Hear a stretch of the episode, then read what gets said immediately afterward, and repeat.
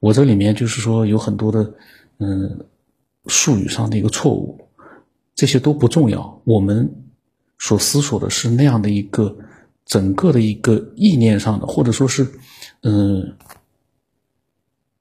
意识上的，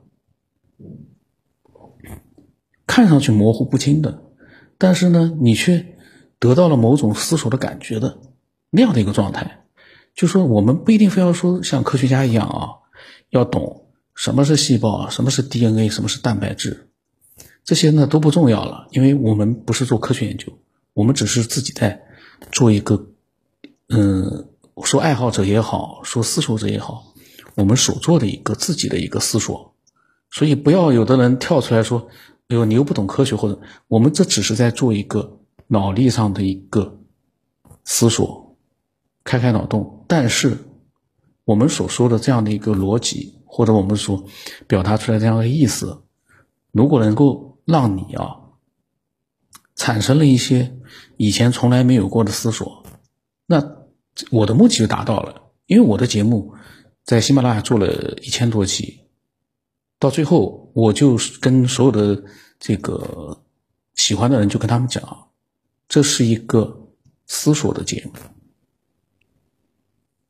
然后这是一个只有聪明的人才会去听，然后才会去投入进去的节目。所以呢，其实有非常多的呃爱好者呢，他们是把分自己的想法分享过来的。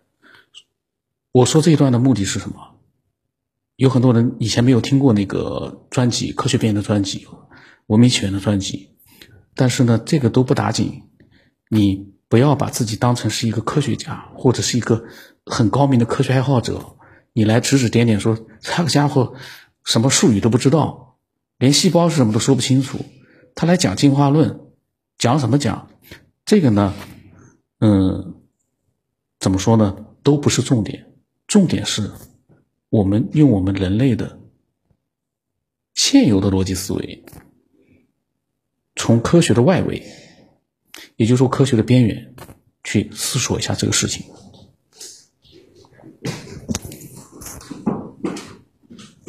那么关于这个就是对进化论的一些疑惑呢，我之前其实在最很很早的时候，在录音专辑里面啊就提过好多次，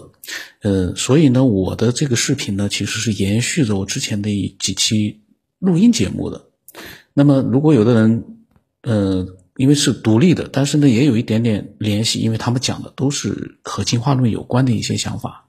那么有兴趣的话呢，可以自己先去听；没兴趣的话呢，你可以看看视频。那么就是说呢，呃，即便地球的一个最早期的环境，它出现了那样的一个单细胞的那样的生命体，或者说是一个，呃，会演变成生命的那样的一个形态，一个小东西，那会不会因为那个小个体，就会最终？变成我们现在这样的人类，这个呢是我们嗯最需要去思索的，而且通过我们的逻辑思维啊，其实可以说你有一件事情就可以基本上可以确定。那么我先讲个例子啊，比如说呃波音飞机这样的一架飞机呢。它需要四百万个零件才能把它组装完成，四百万个零件，而且是基本上是，嗯，各种各样的零件。那一架这个波音的飞机呢，需要去好多国家的很多工厂去供应过来的独立的零件进行一个最终的组装，那么非常的难。这样的一个飞机，如果打个比方，它的零件。完全是散落的，我让它整齐的排列在